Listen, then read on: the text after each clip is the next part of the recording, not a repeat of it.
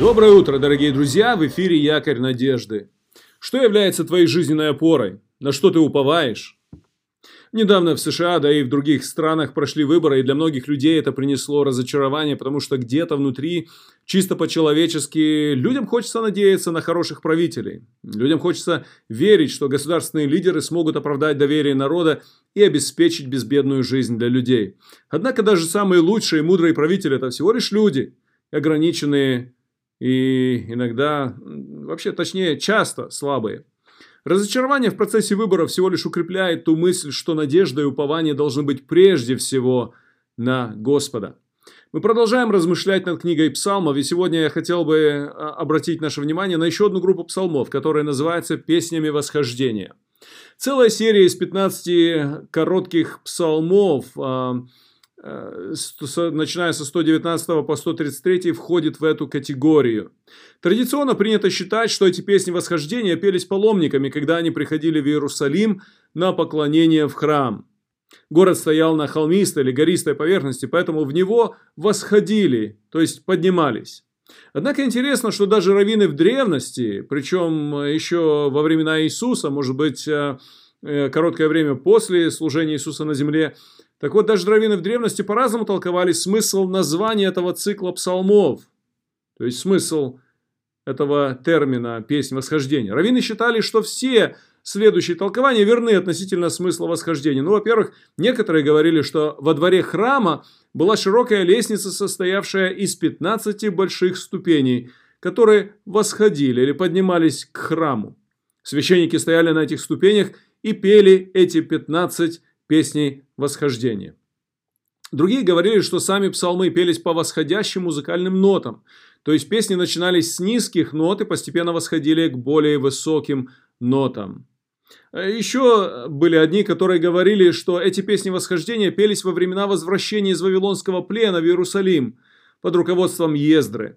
Они восходили к Иерусалиму, и в этом смысл и физический, потому что Иерусалим стоял наверху, и к нему поднимались, и образный, они восходили из долины плена, то есть поднимались из долины плена, из, из низины плена и угнетения к высоте свободы.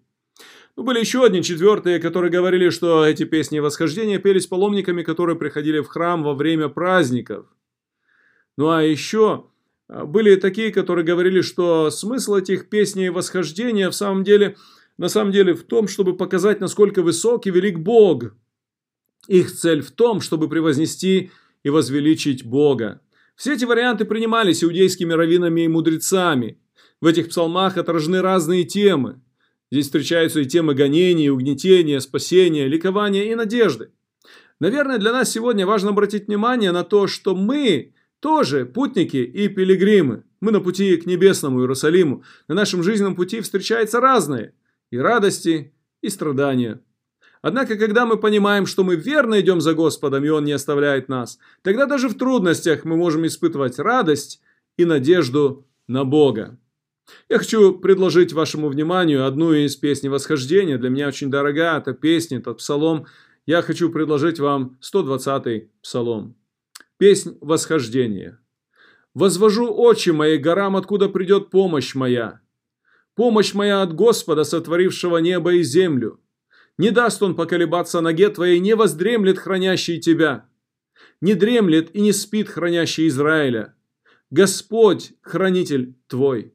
Господь, сень твоя с правой руки твоей. Днем солнце не поразит тебя, ни луна ночью. Господь сохранит тебя от всякого зла, сохранит душу твою. Господь будет охранять выхождение твое и вхождение твое отныне и вовек. Аминь.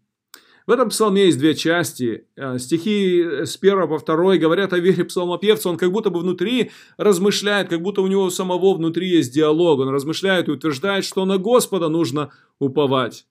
А во второй части, это стихи с 3 по 8, перечисляются, перечислены в этой части качества или атрибуты Бога.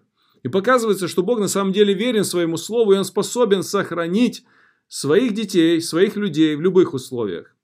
Обратите внимание, что в начале когда псалмопевец высказывается о горах, такое впечатление сразу, когда читаешь эту строку «Возвожу очи моя горам, откуда придет помощь моя», что он как будто бы говорит о том, что помощь из гор. Может быть, э, такой намек, что горы крепки, горы величавы, они крепко и уверенно стоят, и как будто бы вот он смотрит на окружающие его горы и заявляет об этом. Однако, псалмопевец дальше продолжает во втором стихе, он объясняет, что он не говорит о горах, он говорит «помощь моя от Господа, сотворившего небо и землю.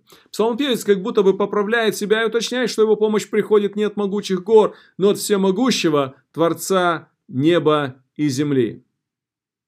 Я хочу спросить тебя сегодня, с какими проблемами встречаешься ты в жизни?